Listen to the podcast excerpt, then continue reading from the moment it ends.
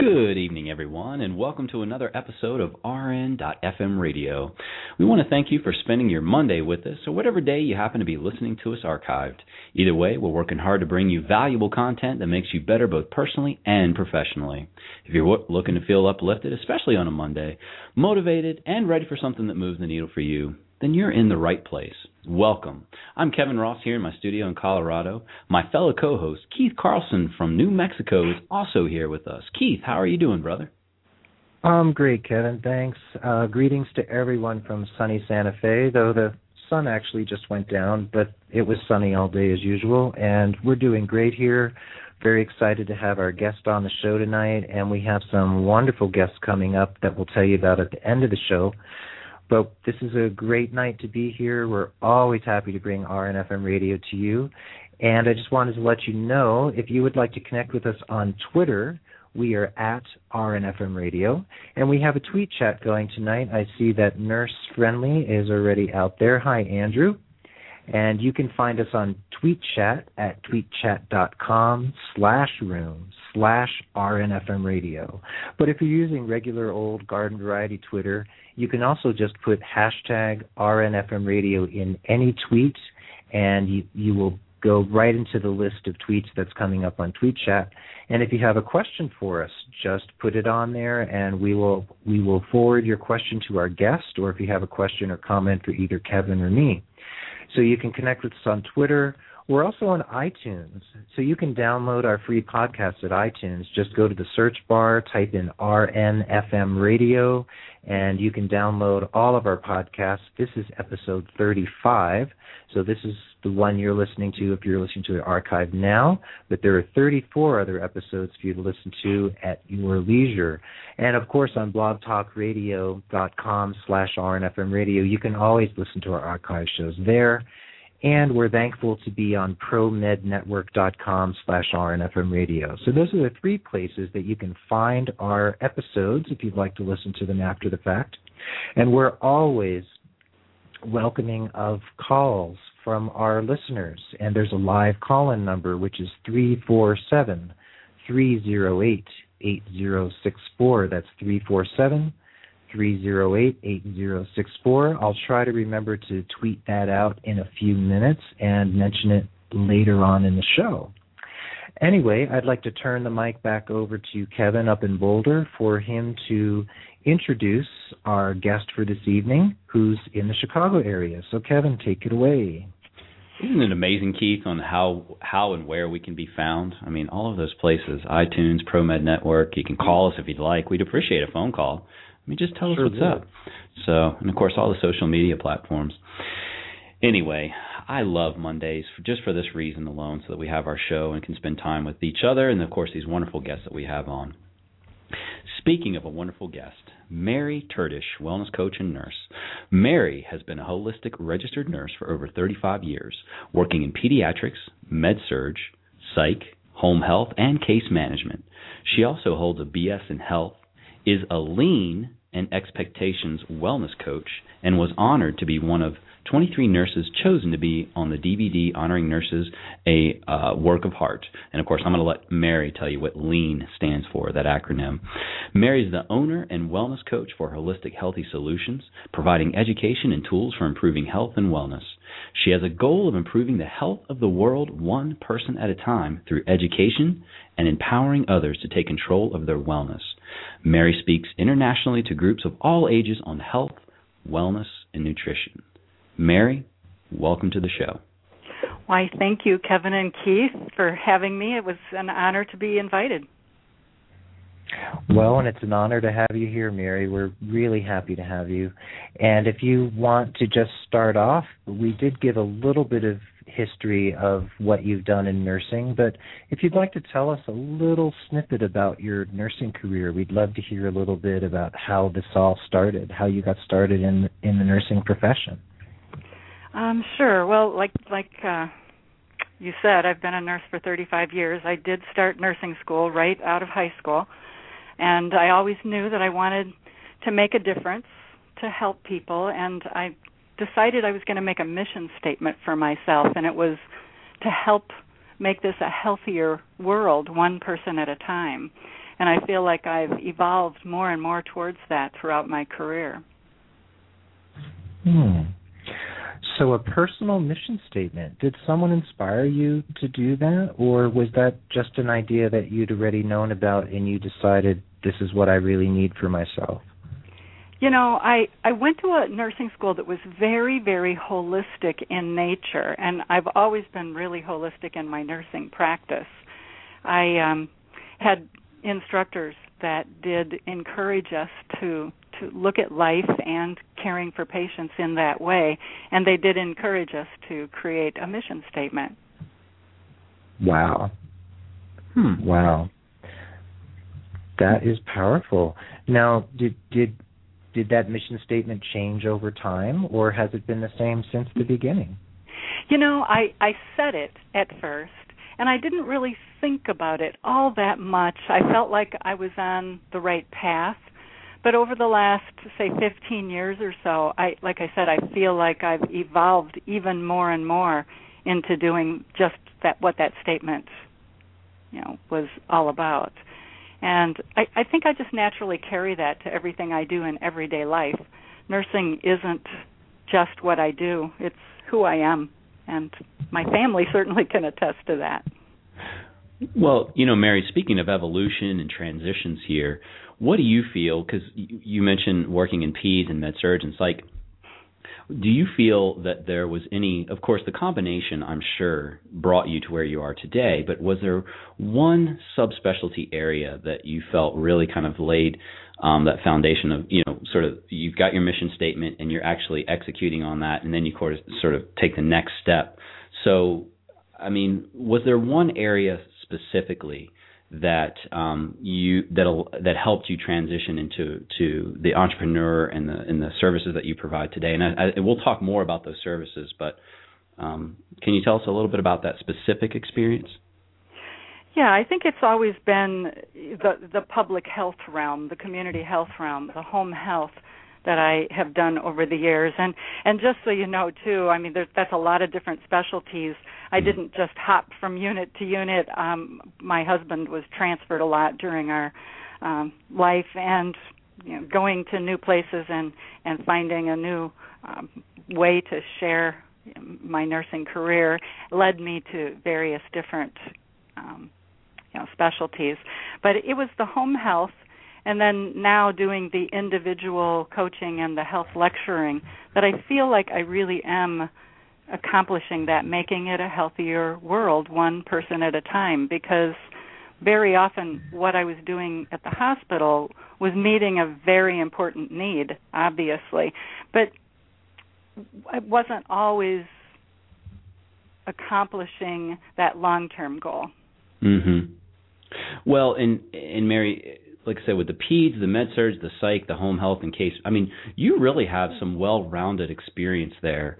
That um, I, I, for one, uh, you know, as an entrepreneur, feel like that um, y- you've you've got a lot to bring to the table here when you know you're providing these types of services because this is really head to toe. Um, you know, pretty much all age ranges and uh you, you know working like i said working from peds and i'm sure then you know a lot with adults. And so um it, you know it really sounds like there is there is quite a bit of experience and and uh you know whether it's clinical expertise and just sort of uh being able to deliver certain messages um you know to, to a variety of populations out there. Um and so you know i i applaud that um you know all that all those years of experience and, and bringing that to the table. Well, thank you. And it, it was it was a, a journey of love all the way. You know, areas that I had an interest in and you know, wanted to learn more about, wanted to share what I had to offer and learn from them as well. And I do believe that it has been a path to to get me where I am. I think the jobs and positions that I accepted, it, it wasn't necessarily just um, just an accident. I think those were there for a reason to put me where I am today. Mm. I just wanted to say, um, Nurse Friendly, our friend Andrew out there, is on the tweet chat, and he's made a few comments already about what you've said, Mary. One thing he said was, "How many of us have a personal mission statement?" with a question mark and a and a smiley face. and then he wrote he wrote Mary is making the world healthier one person at a time, something she could not do in the hospital. And that's an interesting statement from a nurse because we all know that we can't always make our patients healthy in the hospital. And it's wonderful that you're out there as a nurse educating people and you don't have to do it in a hospital setting. And it's a great thing for other nurses to know that it's possible.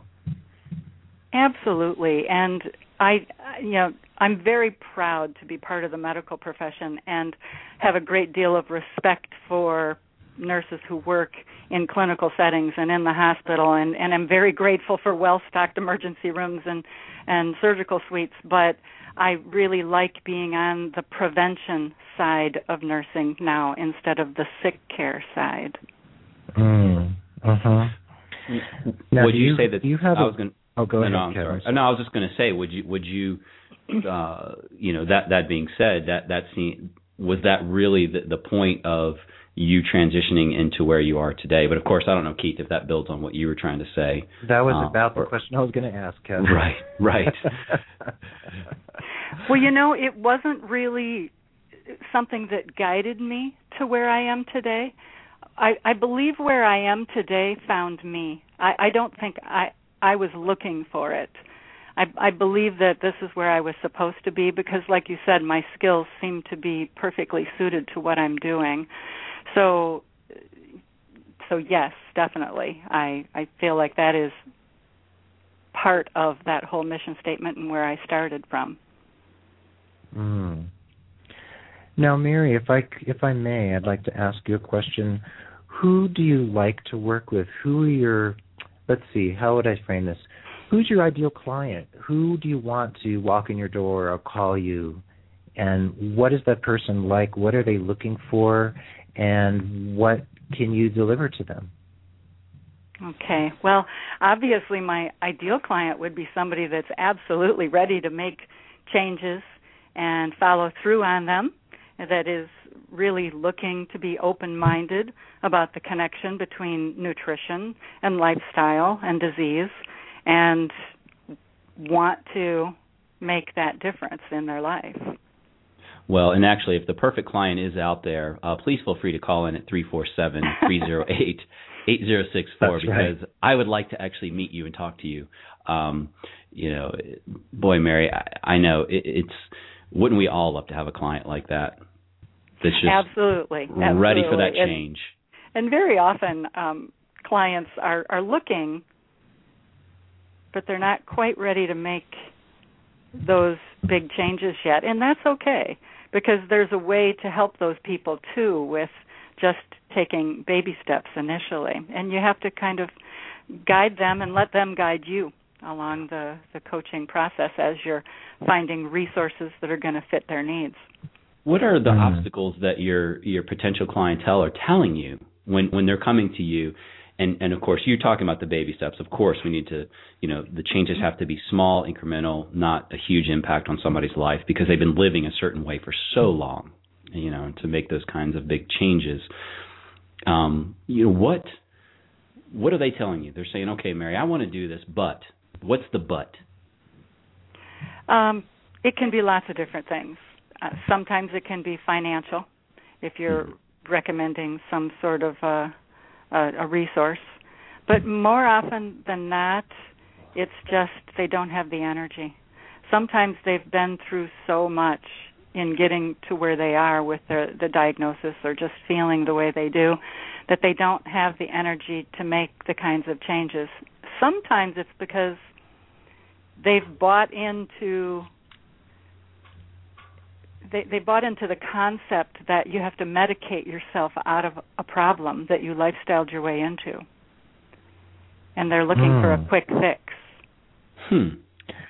So let me repeat that. So they they medicate themselves out of a problem that they lifestyled themselves into. I love that. That's that's that says so much about our culture doesn't it? It really does. And, and you can do that. But what happens is that you don't really address the problem, you just address the symptoms, and then you end up on more medications to deal with the side effects from the first uh, medications. And we've all experienced working with patients that you you're, they're on four or five drugs and they're all interrelated, dealing with the side effects of one another. Right. Well, and it's interesting because I've had a few conversations with Keith uh, off the air, and then I think probably a few of the conversations on the air regarding how difficult it can be for someone to really look inside themselves and look at themselves in the mirror, so to speak, um, because you know when you're triaging or assessing the situation, uh, they're telling you like, well, you know, all of a sudden I just started feeling like this, and you're like, well, all of a sudden, you know, what have you been doing, uh, you know, up until now, or you know, up until this point, what have you been doing? What are the decisions that you've been making, uh, the life choices that you've been uh, making?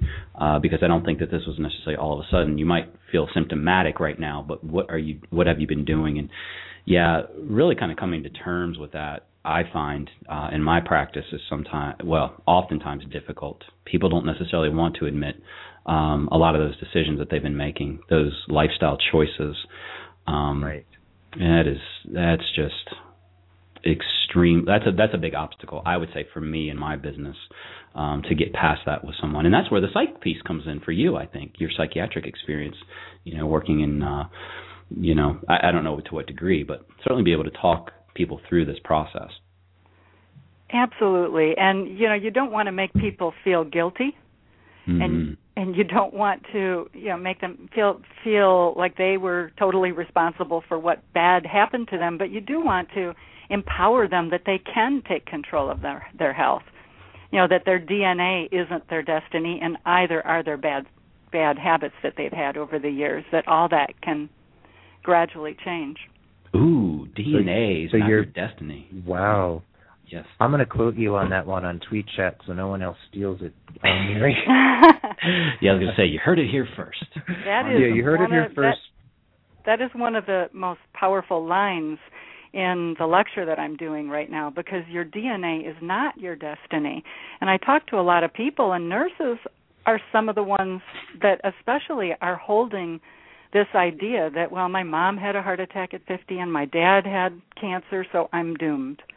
Mm-hmm. And I always knew it wasn't true, but now we actually have research proving that, you know, because of epigenetics, you can change your DNA.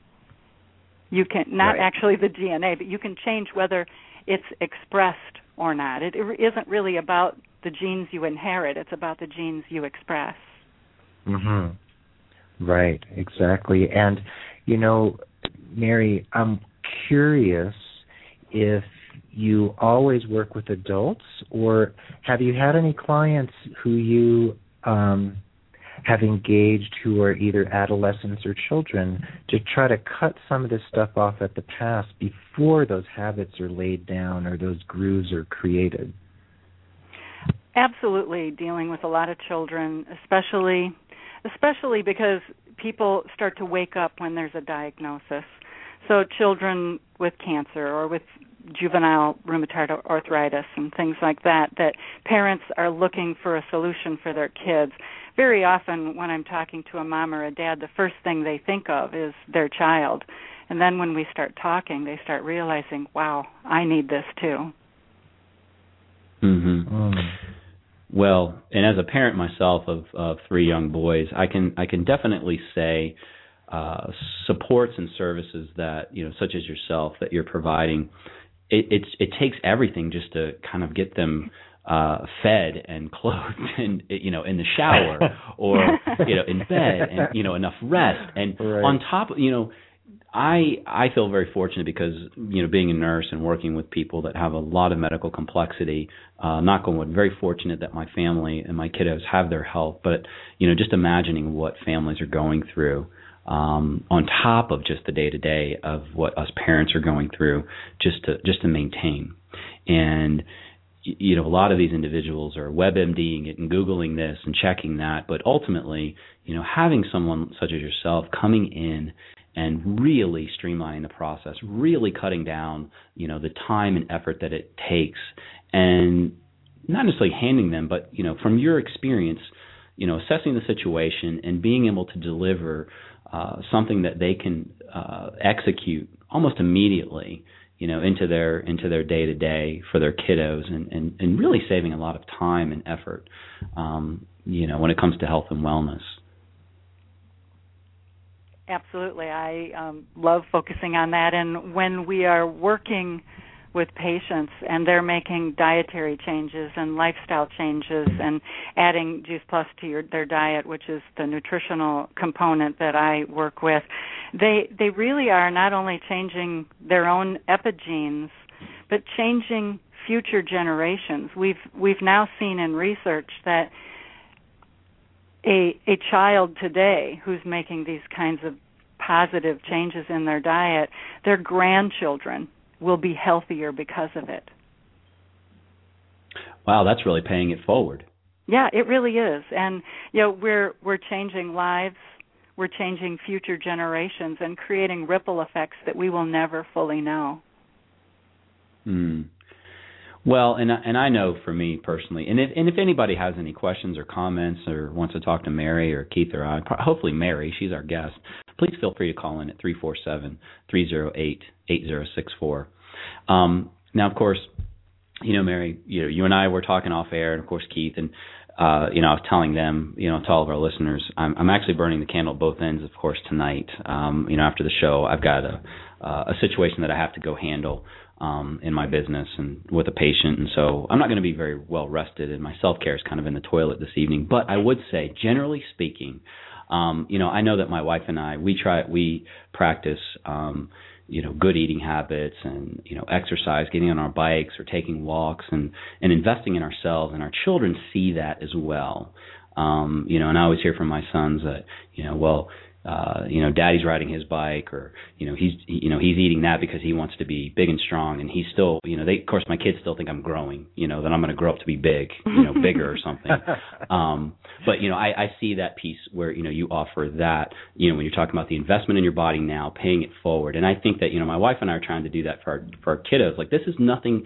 out of the ordinary this is just what we do this is what we've embraced we've adopted this um you know lifestyle and it's nothing strange to our children. And and I think starting there, um, not only you know with the with the families, but paying you know sending that message down to them uh, that this is just this is what we just need to do, you know, for our That's bodies. right. Our bodies deserve it. Right. And Kevin, you get you get up to your. Uh, Well well, I didn't mean well to get on a soapbox, but it's just it's just really great to hear, Hey, Mary, okay. that you know you're working with with kiddos and families out there because um, you know there, there's a big crisis there, and we've got to start early. Early intervention. There's proven. Uh, you know, there's information out there that, that this is tried and true that it's very helpful. Absolutely. Right, and and our kids do what we do, not just what we say. So providing a good example for them is really powerful. The Mhm. problem is there's a lot of people out there that they are doing the best that they know. They just don't know all the things that they could be doing. Oh yes. That's true. That's very, very true.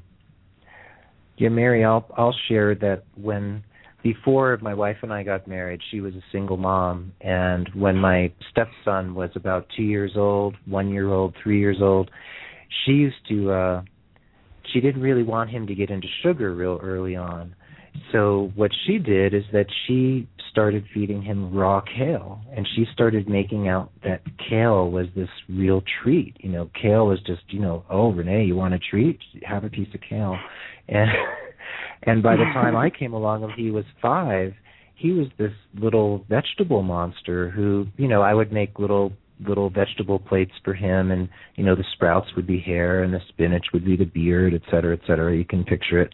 And he would devour it. And of course as a teenager he went through a period of time where all he wanted was sugar of course. But now he's married to a woman. He's 29 his wife is 30 and they're so into a healthy diet and healthy lifestyle they're eating healthier than than my wife and I are. And it really does pay i know it doesn't with every child but i'm seeing with my child that he's taken what he learned from us and he's in he's incorporated it into his own life and the way that he takes care of his body. And it is a really wonderful thing to see Well, that's awesome. Kudos to you and your wife. oh thank you Yeah. Yes, congrats. you know what? We know that um, in pregnant women, if they eat lots and lots of raw vine ripened fruits and vegetables, the baby tends to like them more than other kids would. And when they're really? nursing as well. Yeah, because the the fruits and vegetables actually flavor the the breast milk a little bit. So then when you start introducing kale and cabbage and things like that, the kids accept it more readily. Wow, mm-hmm. interesting. Boy, that's really well, starting I know, early. Yeah, that is. yeah. that's very early intervention, I guess you mm-hmm. would say. So, Mary, I know that you have all sorts of things going on. I know you have a, a website that's not quite up, and you do have a Facebook page, and you also have a book you're working on. Do you want to tell us a little bit about what? I have a feeling I know what your book is about. Can you like can you share with us what it is and what your book will entail? Well, it starts with the blog, which, which no isn't quite up yet, and I'll I'll keep you posted on that. Um, but it's turn on health with the emphasis on RN in the turn. And then just kind of coming out of the concept that I talked about earlier that your DNA is not your destiny, that you can't always eliminate every bit of disease in the body, but you can make your body a place where health thrives.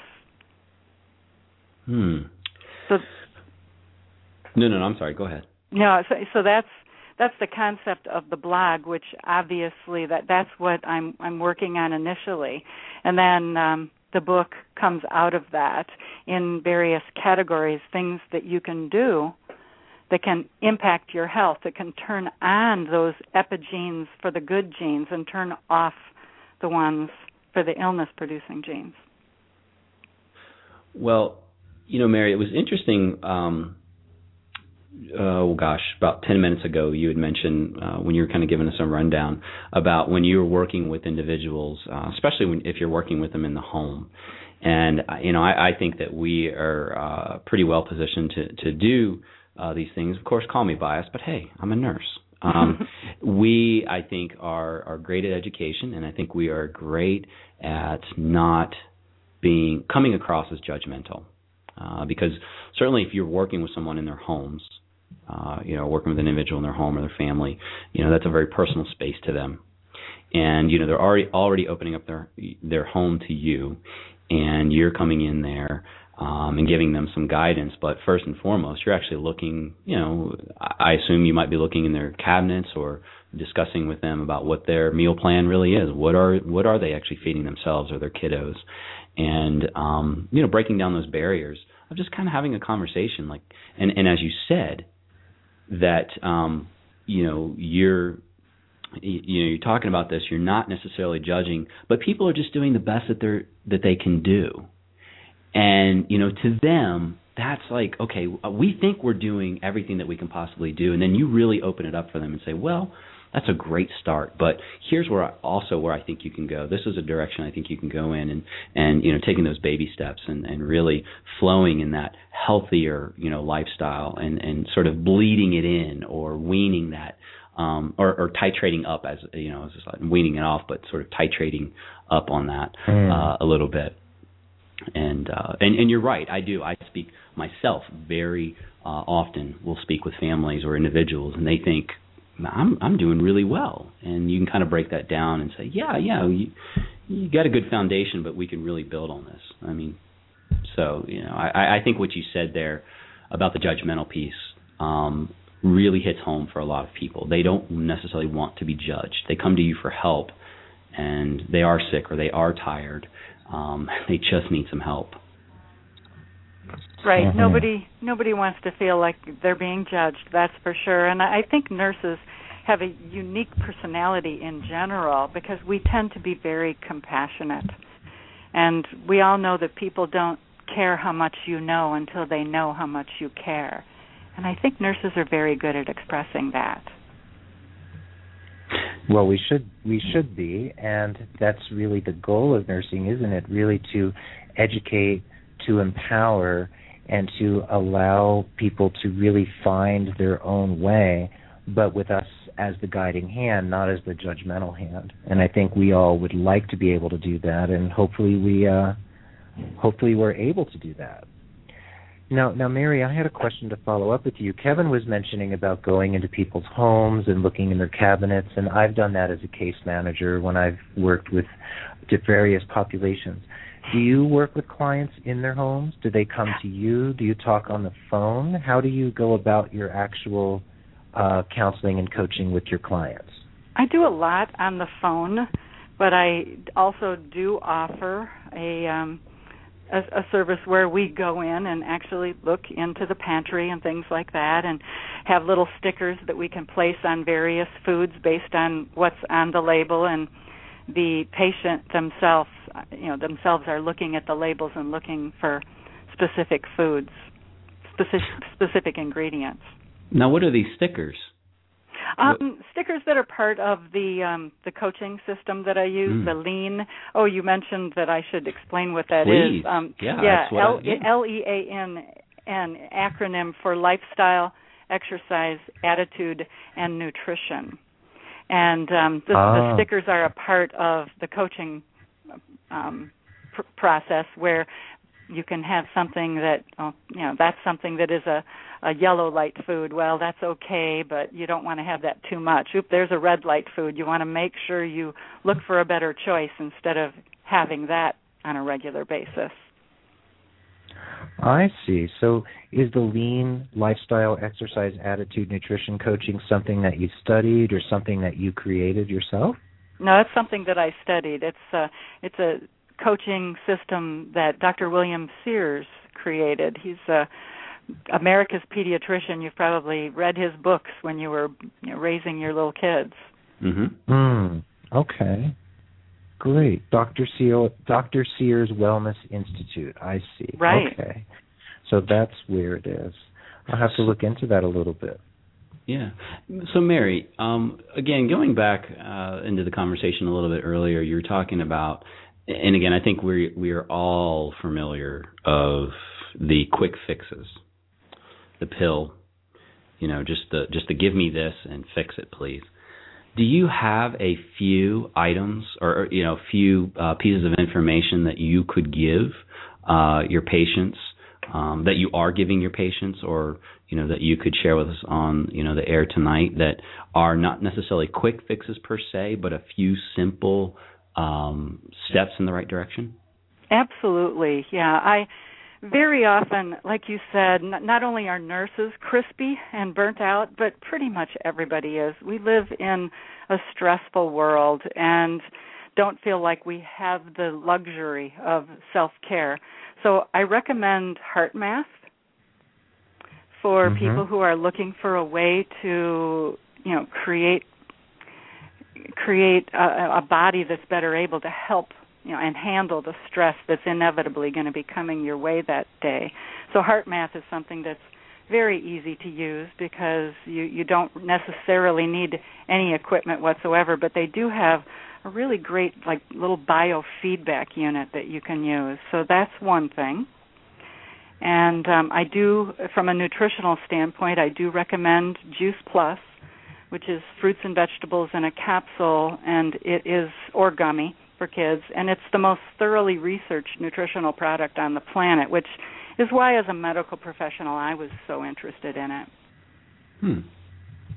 So those okay. are the things that I find really hit hit the the biggies right away, and Juice Plus especially because then people are starting to feel better and realize that they're worth doing something about, it starts getting them on a better track. It helps act as a catalyst to get their health rolling in the right direction. Right. Mm. Well, and I think, you know, I don't know if you had something to add there, Keith, but just really quickly, you know, I think as nurses, you know, as healthcare providers, we we certainly would love for you to, you know, all of a sudden feel well again. Um, you know, and it, and it's interesting if you could, t- you know, say somebody, if I could just take 150 150 pounds off of you right now, how well you could, you know, you would feel just immediately.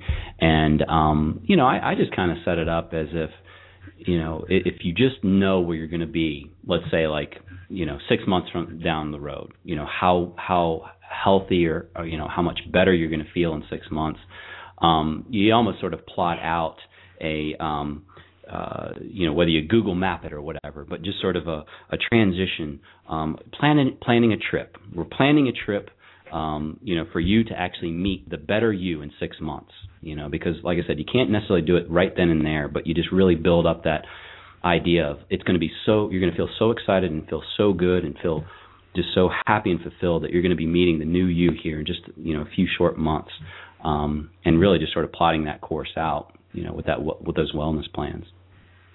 Yeah, I love that verbiage, and and I think we all tend to use verbiage like that that's really positive in nursing, whether we're in a clinical setting or in in a home setting, where we're we're saying the words that we want the patient to expect.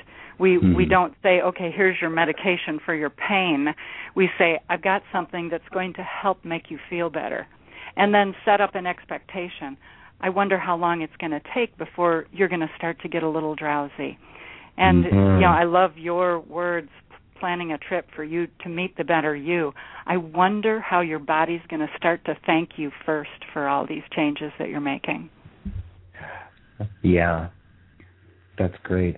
You know, there's it would be wonderful if there was a way to actually have people see what that could look like. What is that potential future for them?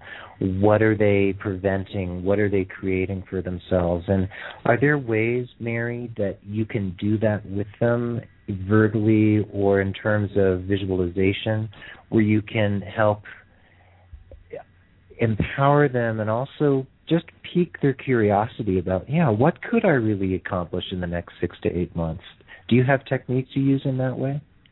Well, I think pretty much just what I just said, where I'm I'm uh-huh. setting them up and and focusing on the positive as much as possible, as well as you know looking at the hard research behind the kinds of things that I recommend, because they can then see, okay, this is going to you know whether it means anything to them or not decrease my DNA damage and my oxidative oxidative stress you know that's mm. been proven to be at the root of disease. If i'm decreasing that i'm increasing my body's ability to stay as healthy and vibrant as possible.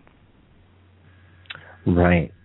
Right. Well that's a great message to send them and it's a great message for them to internalize.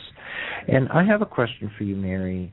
Around coaching individuals about nutrition specifically and dealing with their health issues specifically for all those nurse entrepreneurs out there who are interested in this side of entrepreneurship, do you feel there are any liability issues or there are ways that you protect yourself, so to speak, legally when you're giving people nutritional advice, or do you even feel that that's necessary in this particular professional experience that you're involved in?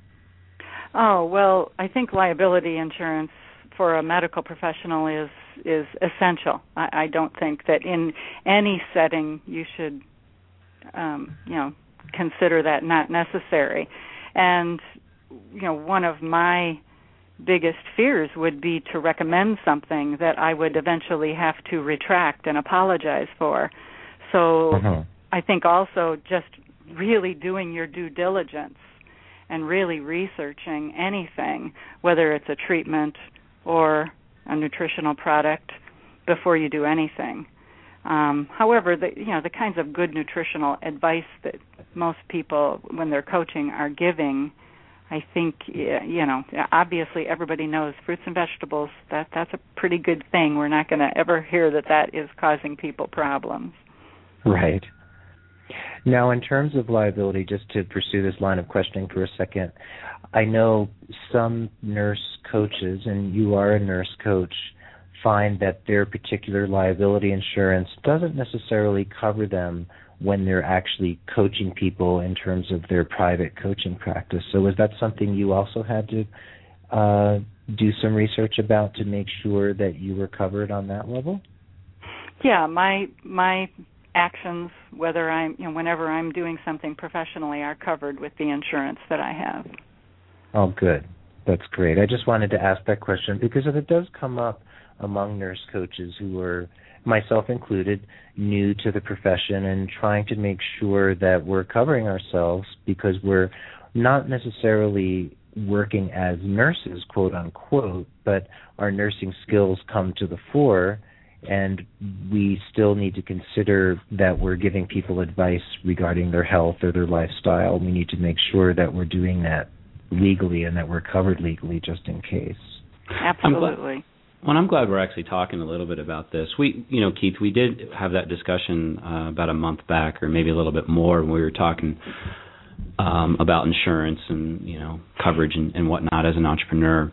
And of course, you know, it's interesting. Uh, you know, one of my uh, my malpractice insurance is through uh, uh, professional liability insurance rather is uh, through NSO. You know, and NSO has that that and it and of course it's a, a very inexpensive upsell for something like 25 bucks. Um, you know when it when it uh, talks about you know you as a consultant and lecturing or teaching and I'm thinking like good grief that's what I'm doing all the time. I, I am teaching people. I you know I am you know talking in front of groups of people often um, you know I really think and I don't want to get too off topic here but I just think as entrepreneurs something that is fairly new for nurses to sort of step out and become entrepreneurs I really think we're kind of rewriting things not only for nursing but when it comes to the legalese of of uh, you know this insurance. Um, because we are again redefining what nursing really is and i almost i might actually write a blog post on innovative nurse um, you know about this little 25 buck upsell because i'm thinking like good grief that's just part of my everyday business is what we're doing um, you know i mean what do they think i'm doing i'm at the bedside working with patients um, I mean, they have me listed as an entrepreneur. I mean, they have my company name, you know, my company there, what I what what services we provide. Um, again, I don't want to get too off uh, topic here, but um, you know, I think that there are a lot of nurses that do come to me for for information when it comes to liability insurance, and you know, I have to say for right now, you know, I would recommend that that little upsell there on the twenty five dollars. And again, I don't own anything in NSO. I'm not an uh, affiliate or anything, but you know, I just feel like you know we've got to cover ourselves from all angles. But I'm going to talk to somebody at NSO about just sort of rolling that in as a standard uh, piece. Sorry, I just right. had to go off there for a minute. No, I well, think that's, good, Kevin. Good. Yeah. Yeah, that's very important. Now, Mary, I wanted to ask you an unrelated question to what we were just talking about. Was if you still do any bedside nursing, any direct care, or have you completely switched over to your entrepreneurial endeavors? I was at my last nursing job for 21 years and um, left it about a year and a half ago. And it was hard to leave because it had been a part of my life for such a long time. But it felt so good when I finally did make the decision to focus on my passion. Mm, good for you. And if there are any nurse entrepreneurs or budding entrepreneurs out there who would really like to do the same. I mean, I still work some direct care nursing myself because my coaching practice is still getting off the ground in its first year. What would you say are some of the important things to bear in mind to really keep focused on to make the leap that you so bravely made not that long ago? Well, um, it it wasn't that much of a, a leap at that point. Um, it, it, again, it was a process for me because I started this while I was still doing um, hospital nursing, and then I just kind of gradually cut down more and more and more. But I think one of the things you have to do is get your family's buy-in so that they respect your time especially if you're going to be working from home, it's very easy to say, "Oh, well, you're home, you do it." you know or it just everybody just kind of pop into the office and start talking to you because mom or dad is home and they need to realize that that this is you're you're still you're still here and you're still working even though you're not punching a time clock so having a space dedicated to your your profession at home is a really good idea and being really organized and a self starter you know, agreed, Mary. Uh, it, it is interesting. You do have to have family buy-in, and, and it's great to hear you say these things because, again, after all of these shows that we've talked about entrepreneurship, we, we've kind of gotten off off that um, path for a little bit. Not say off of it, but we've had quite a few uh, nurses on that aren't necessarily entrepreneurs, or they just kind of dabble in a few uh, consulting things, but n- not really an entrepreneur. But it's good to sort of bring it back. Um, you know, that's certainly where uh, my passion lies right now. um, and, ha- and has for for years, you do have to have family buy-in, and there are going to be some sacrifices that are going to be made. And you know, I've, I've said several times where you know my wife was she was working um, full time, she had a job. I didn't I didn't have any part time. I, I left Hopkins and then pretty much jumped into the deep end of entrepreneurship. But in that process, I was managing kiddos at home uh, trying to to develop uh, sort of my business plan, so to speak, my branding and marketing, and taking my kids, you know, to pitches um, or to, to actually bringing them to work, quote unquote, like to these meetings, and having my kids sort of in the corner playing with, you know, their their toys and, and hanging out and doing that while I was actually, you know, doing the work uh, of my business. And then, you know, I always tell the story where my my youngest at the time uh, I'd be in meetings, and the other two were often finally in daycare. And uh, he, you know, he's a baby, 13, 14 weeks old.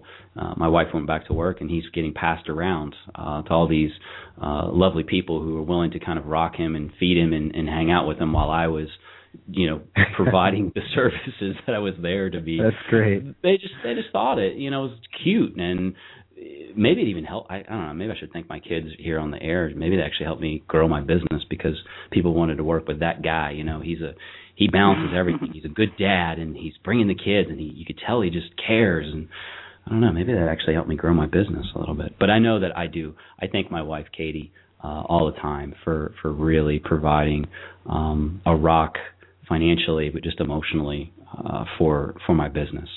You know, to be where it is today. Mm. Absolutely. I think the emotional rock is probably even more important sometimes. You know it. You know it. Um, but it is good to hear you also saying that you know a, a lot of times you, you do have to you've got your your full time job or your part time job and you and you slowly wean yourself off of that and transition into you know the world of of being an entrepreneur and so I think that's more common uh, than not quite frankly not not a lot of people jump off you know just head first or feet first or whatever it is, um, you know, in, in the world of entrepreneurship. Mm-hmm. Right. Well, when I first started this, it never occurred to me that this would become that, that I would become as passionate about it as I am, or that it could totally replace what I was doing before. So it definitely was a process. Well, and I just think That's people need to hear that there's opportunity out there. There, they you just do. you got to take that leap of faith in yourself. That's, in yourself. The yeah, leap of faith in yourself. And that's quite a yeah, that's quite a leap to take, Mary. And I'm wondering how did being a nurse shape that experience for you as a business owner? Did you feel like your nursing training really brought anything really important with you in terms of taking that leap and using, say, some of the practices or the ways of thinking that you learned as a nurse? Did they help you along the way? Absolutely. Um, I, I, you know, one of the things that you're taught in nursing school, or at least we were, is that um, we want to present everything to you, but we don't expect you necessarily to remember every little detail. But you need to know where to go to find it, and you will. And I think that has that has been a big piece of that. I think the compassion of nurses and the relationship skills is so important for a nurse entrepreneur.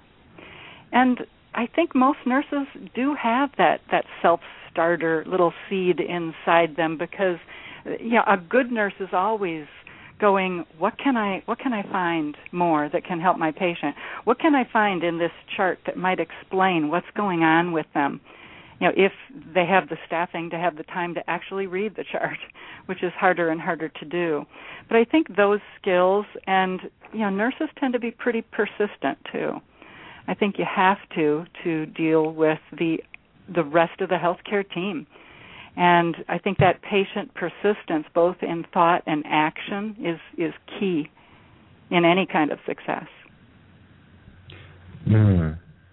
Well, you know, and and I I would agree with that. And you know, one thing that I also um, am always talking about, and we haven't really talked about it in a while, is that you know, as nurses, we're always looking, you know, or vying for that that uh, place to be part, uh, you know, a key part of the inter- interdisciplinary team Um, but we, we, you know, we want to see this as a collaborative practice.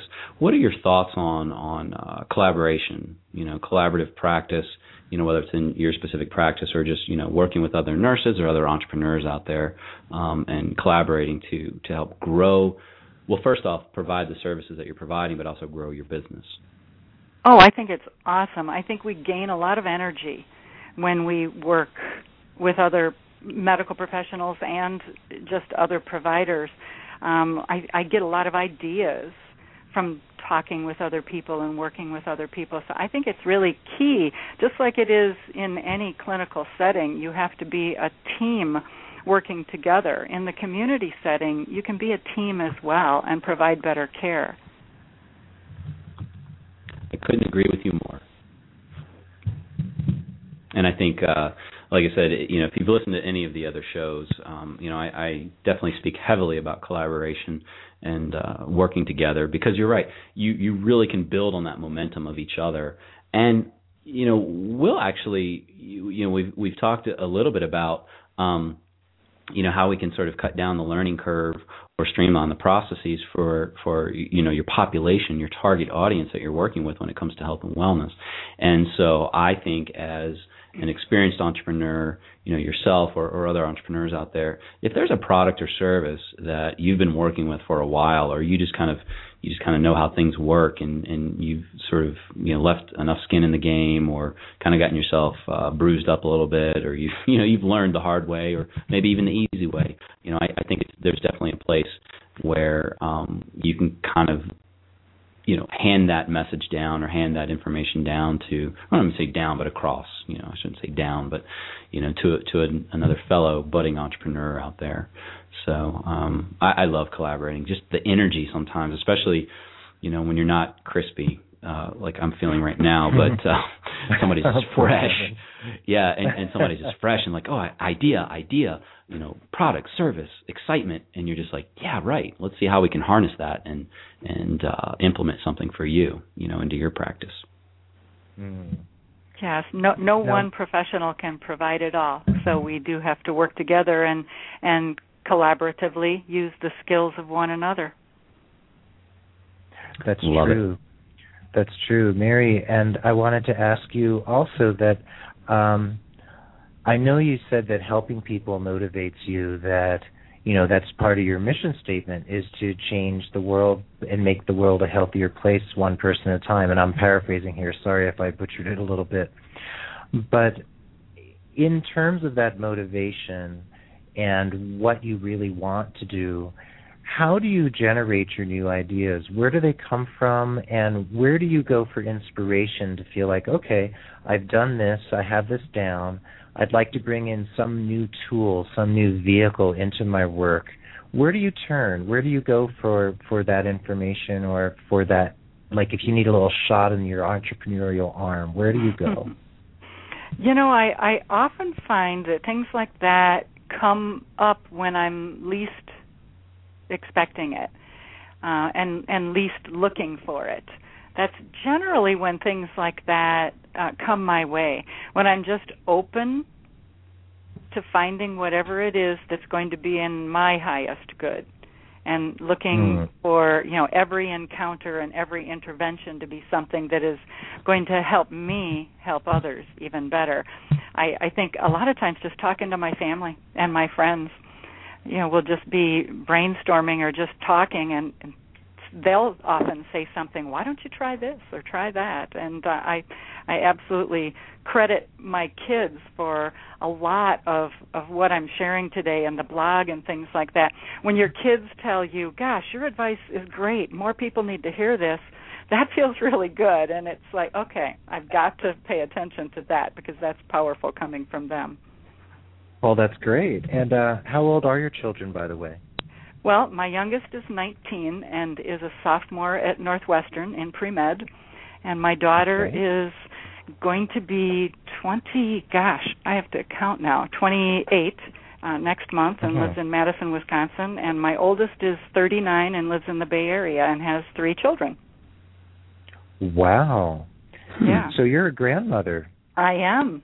I am. You are. So ni- 19 to to 39. We've had a, a child in each decade. Aha. This well, decade, grandchildren only. right. Hmm. So Kevin had all of his in one decade, so it's just a very different lifestyle choice in terms of bringing children into the world.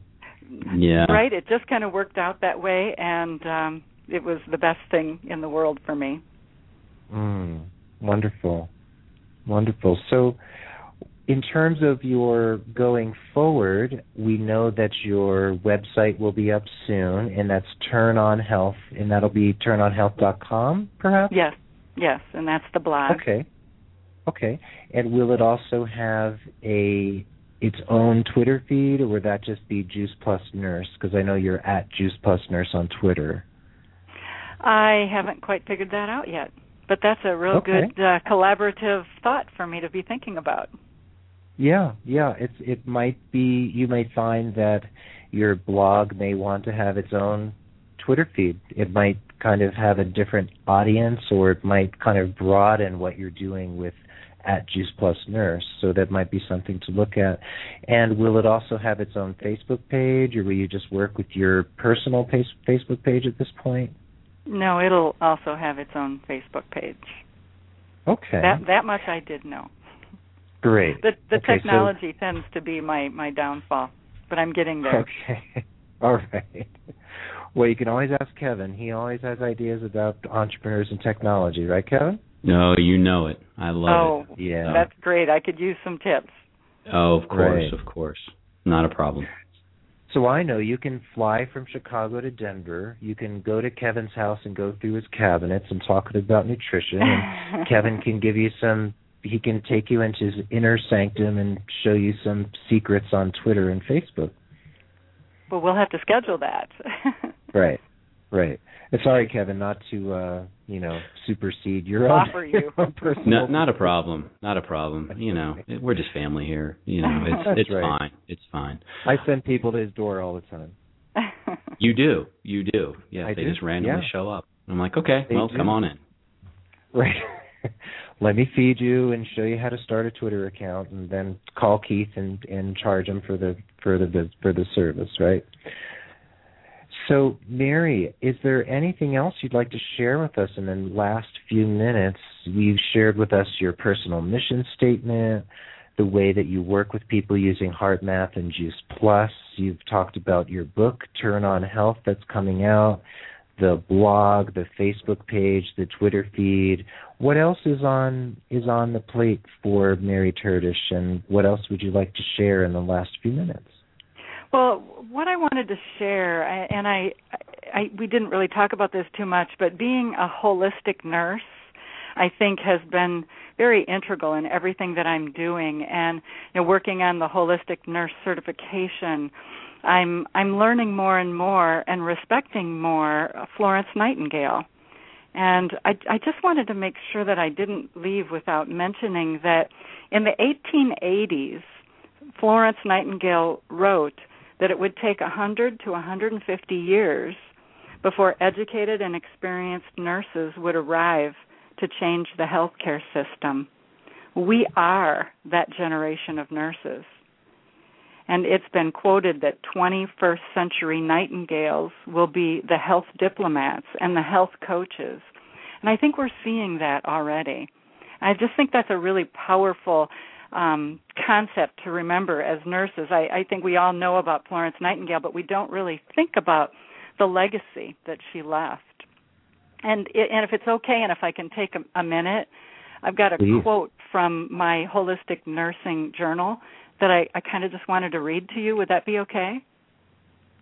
Absolutely, Sure. please. Okay. It's called the the Flame of Florence Nightingale's Legacy, and I think it applies to every nurse, holistic or not. And, and I think a nurse can be a holistic nurse no matter what kind of setting she's working in or without letters behind her name.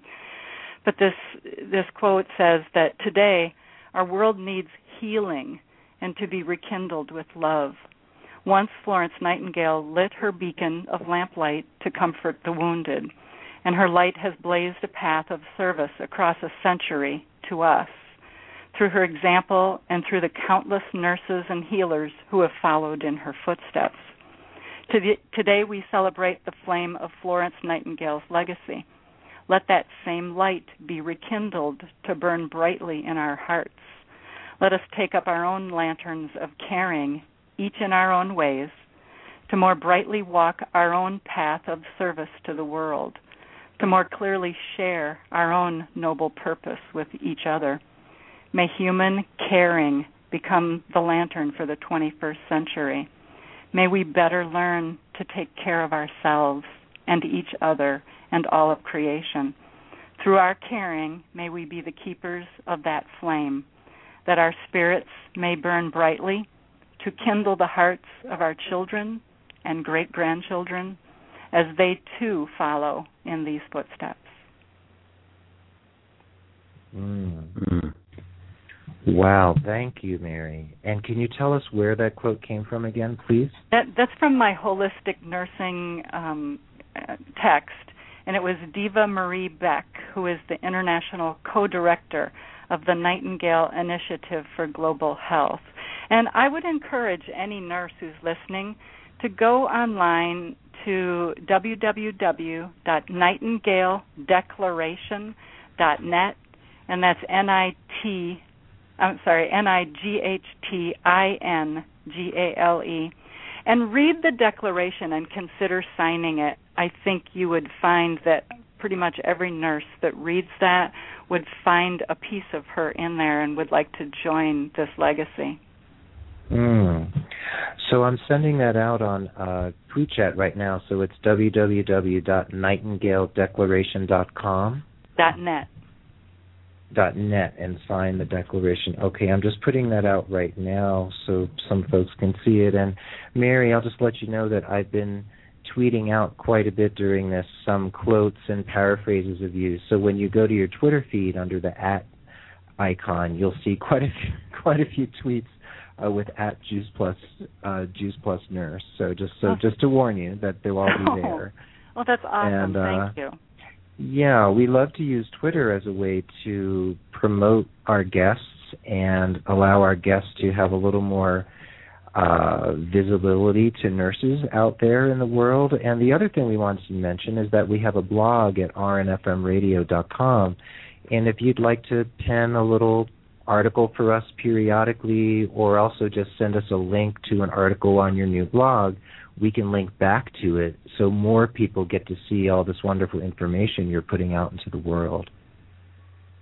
Absolutely. I will put that on my to do list for sure. Oh, yeah. great. Yeah, when it's launched, just let us know, and we'll have a, a little mini launch party on rnfmradio.com. okay, great. Thank you.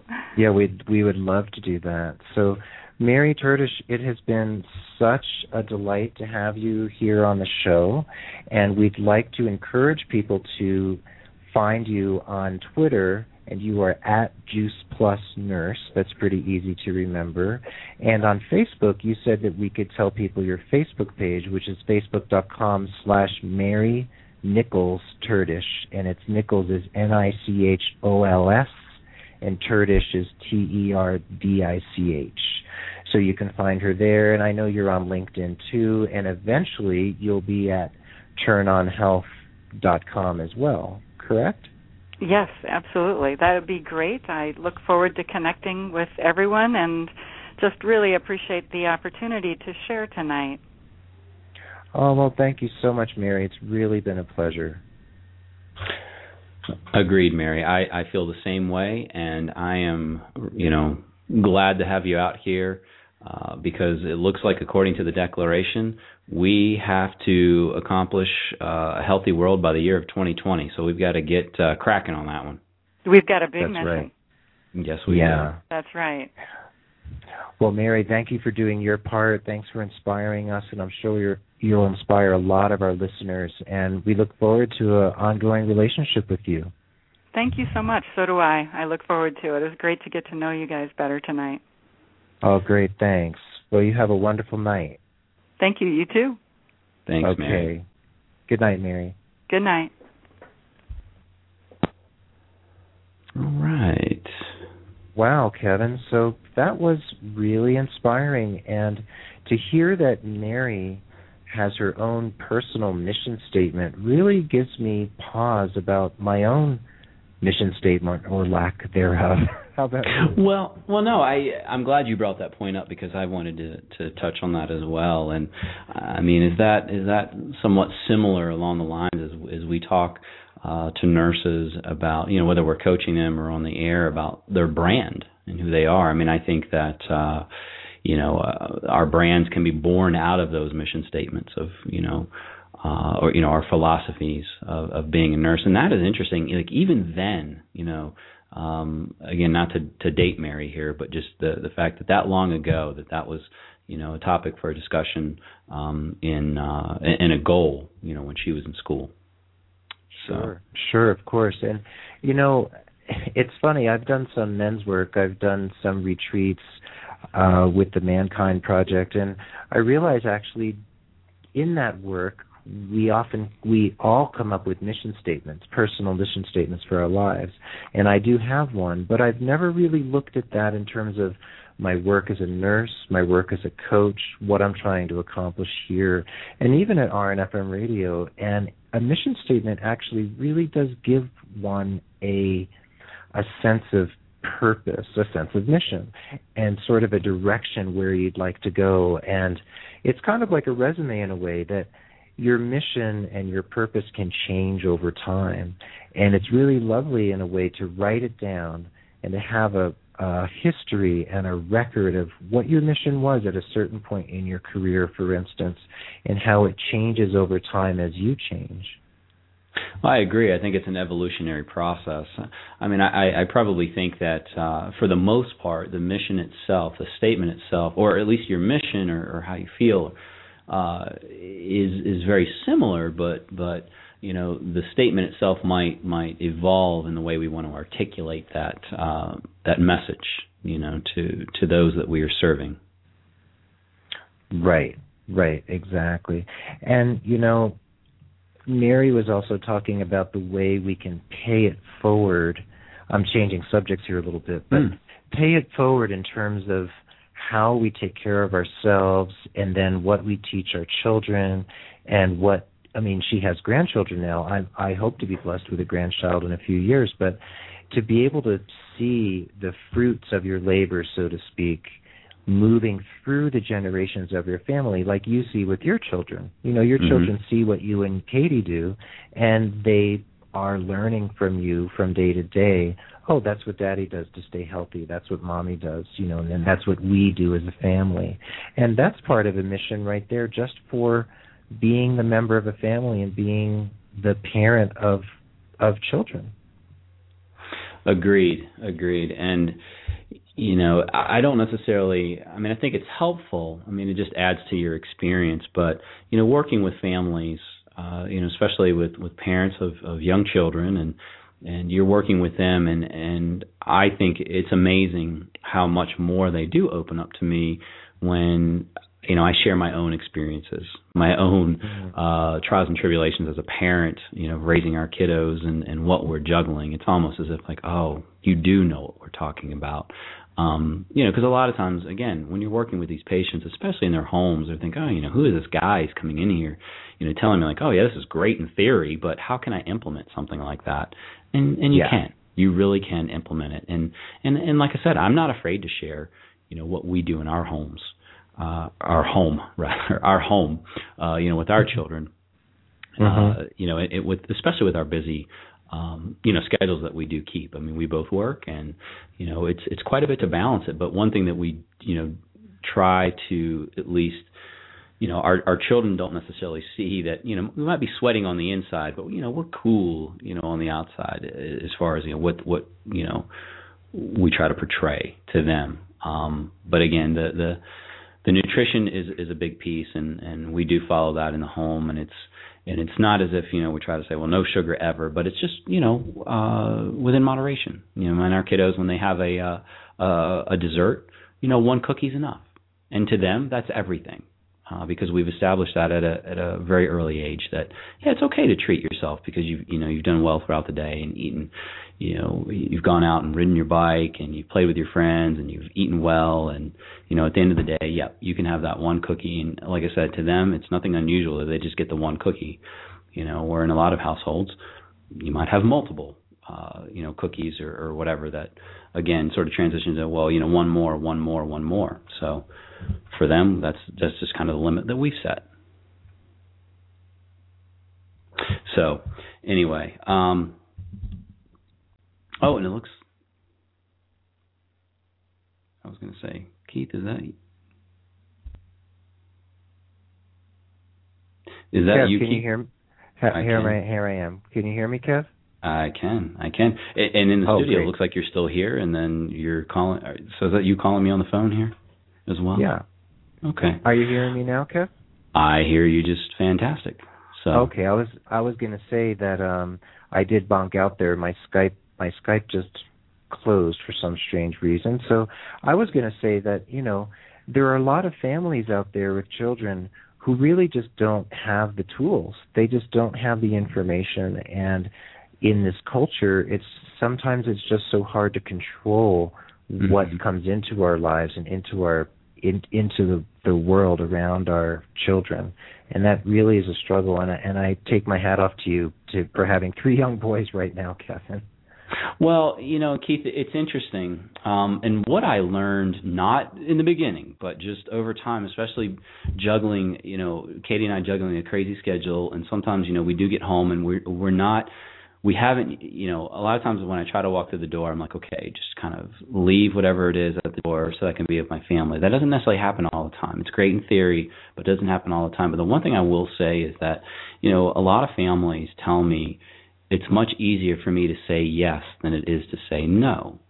Um, and when it comes to, you know, kiddo is just not happy, they're trying to communicate to you, they're angry, they're frustrated, you know, they want something.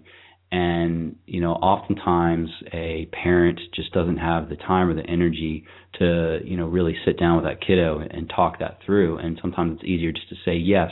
And you do create that um, behavior, uh, that expectation and, I, and again, I know this sounds great in theory and everything, but it does work. I've taken the opportunity to really sit down with my kiddos uh, for you know for whatever reason and just invest that. And, and really, our kids are kid. I mean, they're like you know they have the attention span of what a kid.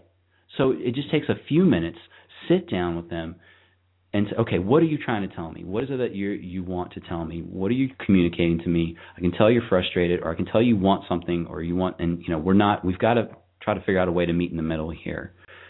And I would say not not always, but say eight times out of ten, uh, that initial investment that I've made with the kiddo, you know, one of my kiddos, in whatever it is that they're frustrated about, and you know, sometimes you know we want to eat pizza, or we want to eat that, or we want to splurge, or we want to do that. But just sit there with them and just kind of have them tell me, you know, what what's going on. I'm listening to them, and they they know that I'm listening to them. Um, you know, a lot of times it'll go in the other direction, the direction that I'm actually wanting it to go in. Um, but it allows them that opportunity that they were we're making that decision together. It's not just me saying no, but we're doing that together. And so, you know, I, I really think that uh, again, I, I know a lot of you out there think that oh yeah, it's great in theory, fine, but you know we just don't have the time or the energy or can't put in that effort. So, but you can, you really can. So right I don't know. And Kev, you know, that's also what we do with our clients and our patients sometimes, that we have to give them that chance to talk. And we also have to see if there's some way for us to make an inroad for that change of lifestyle and that slight alteration that we can make in case there's, you know, there's something that can be changed to do what Mary's trying to do to improve their health over time. And uh, Kevin, I'm wondering, do we have a caller on the line? Mm, don't I don't know if that's you. Is that you or is it? I don't know. Oh, hello. I'm not sure. interesting. Yeah, there, I'm not. I don't. Oh no, It, that's you. Oh, that's me. I see. Interesting. Here we are, folks. You know, we're talking about technology, and apparently I'm supposed to be one of the gurus here. And we're trying, like, looking at the studio, and apparently we haven't figured out that that's actually Keith. And the other one is is Keith as well, but he's on another because we get the, you know, just like caller ID, um, and Right. oftentimes it just shows up as one Interesting. one. I guess I'm. Well, I'm on this show twice right now. I guess. And you are Keith. you You know- are omnipresent. I am omnipresent, and, and since I'm omnipresent, I'd like to talk about the guests coming up before we sign off for the night. Yes, yes, yes. So next week, we're very excited to be having Laurie Barkin, and she's the author of The Comfort Garden: Tales from the Trauma Unit.